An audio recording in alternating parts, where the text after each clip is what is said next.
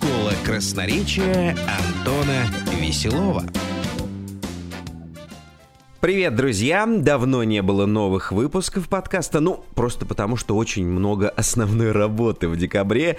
На неосновную почти нет времени. Хотя именно сейчас, именно в декабре произошло, возможно, переломное событие в жизни э, подкаста «Школа красноречия» Антона Веселова. Подкаст выдвинут на соискание премии Russian Podcast Awards. Э, впервые вручается эта премия.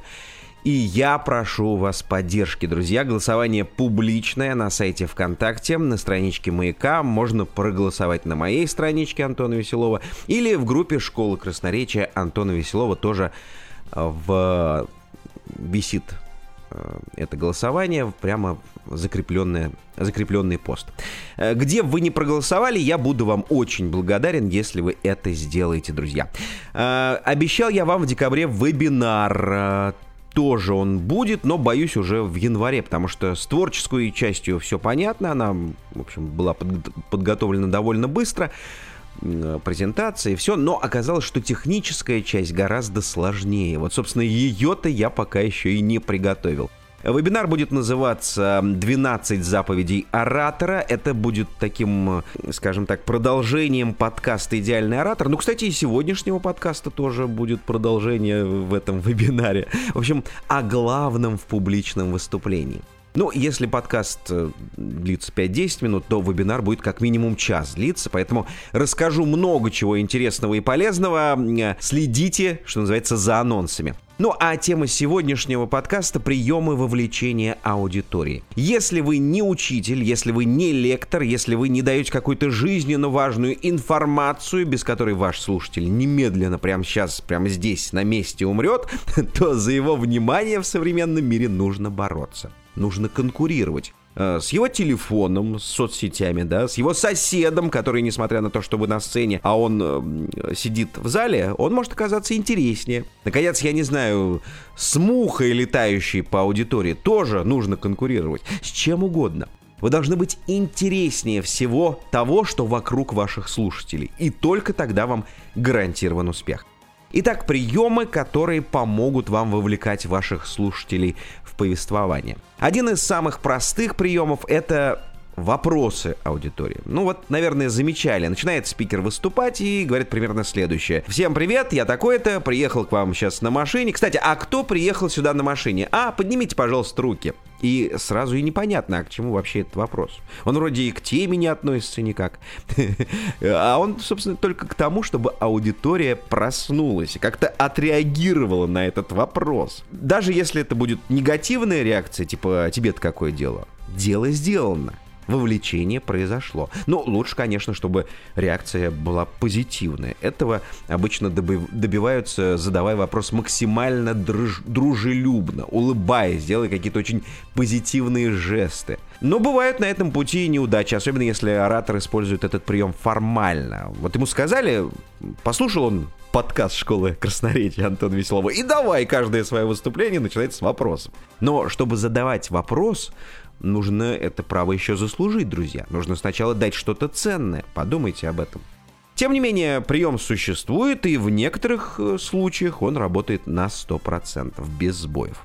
Еще один прием. Задействуйте зрительный контакт. Максимально охватывайте свою аудиторию глазами. Каждого пришедшего к вам человека ласкайте в хорошем смысле слова своим взглядом. Это значит, что смотреть, опять же, нужно дружелюбно, а не с подлобья. Отсюда вытекает следующий прием. Вы можете ну, если у вас нет презентации, что-то нарисовать на доске или на планшете, например. Или еще лучше, если вы попросите кого-то из первого ряда нарисовать что-то, ну, например, круг. Это же может сделать каждый. Вот это, кстати, очень неплохой прием, который активизирует аудиторию. Каждый из сидящих наверняка подумает, о, он еще и так делает, значит, и меня может что-нибудь попросить, нарисовать или сделать. А вам только этого и надо. Люди стали внимательнее. А, прием, который часто используют опытные ораторы, и, кстати говоря, учителя этим часто пользуются, они делают преднамеренную ошибку. Ну, условно, показывая на черный квадрат, они говорят, этот замечательный лиловый круг Аудитория зашумела. Какой круг? Что он вообще несет? Механизм запущен. Да, вас поправят. И вы можете сказать, ну правильно, я вас проверял, не спите ли вы еще. Да? То есть вы делаете преднамеренно и делаете какую-то грубую ошибку. И смотрите на реакцию. Еще один из популярных способов вовлечения – это дать какое-нибудь небольшое задание. Ну, я, собственно, об этом уже чуть выше сказал. Ну, например, попросите кого-нибудь с часами э, сказать, когда пройдет полчаса. Задание вроде пустяковое, но человек вовлечен. А это главное. Вот такие вот небольшие задания, пересесть поближе, включить свет, э, одернуть штору и так далее и тому подобное, это очень простые, но очень действенные схемы вовлечения. Более сложные и, наверное, еще более действенные способы – это например, рассказывание историй, тот самый пресловутый сторителлинг. Вообще, главный враг хорошего, главные враги хорошего выступления – это скука и однообразие. Об этом я много буду говорить э, и дальше в подкастах, и в своем вебинаре очень много буду об этом говорить. Не пропустите его, пожалуйста. Но чтобы выступление не, был, не было скучным, используйте.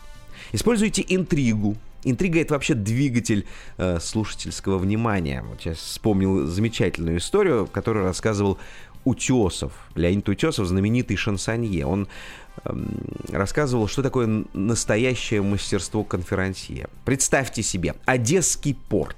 Концерт по случаю какого-то праздника, это уже в советское время. Публика, сами понимаете, соответствующая, грузчики, бендюжники. Артисты показывают фокусы, там, я не знаю, в общем, делают все, чтобы понравиться вот этой вот конкретной публике. Э, в зале, естественно, гвалт, гогот принимает хорошо, но бурно. Реплики, не все такое. Итак, конферансье, старый волк одесской эстрады, подбегает к пианисту, который должен уже вот выходить на сцену. «Маэстро, ваш выход! Идите, что вы стоите, как памятник Дюку Ришелье!» Пианист потный, бледный, говорит, ну что вы, у меня классический репертуар, куда я пойду, меня же освистают. Это же ужас, боже мой, что делать, что делать? Так, сказал конференция. Чтоб вы знали, слушают все. Главное, как подать номер. Стойте в кулисе и смотрите. Твердым шагом выходит на сцену и, перекрикивая шум зала, возглашает. Загадка! На заборе написано слово из трех букв на «Х». Что это за слово? Ну, естественно, зал выкрикивает слово из трех букв, которые обычно пишут на заборе, на что получает э, ответ. «Нет!» — кричит конферансье. «Шо вы пропали? Это слово «хам». Так вот, Бетховен, бусики, лунная соната и шоп тихо мне, без хамства. Вот это и есть интрига. Слушать будут все, главное правильно подать. Используйте метафоры, используйте юмор, без него никуда, используйте цифры, статистику, в общем, делайте свое выступление по-настоящему интересным, и тогда ваша публика будет вовлечена. Друзья, как всегда, я прошу вас делиться этим выпуском в своих э, соцсетях. Буду вам очень благодарен. Ну и до встречи в следующих выпусках подкаста.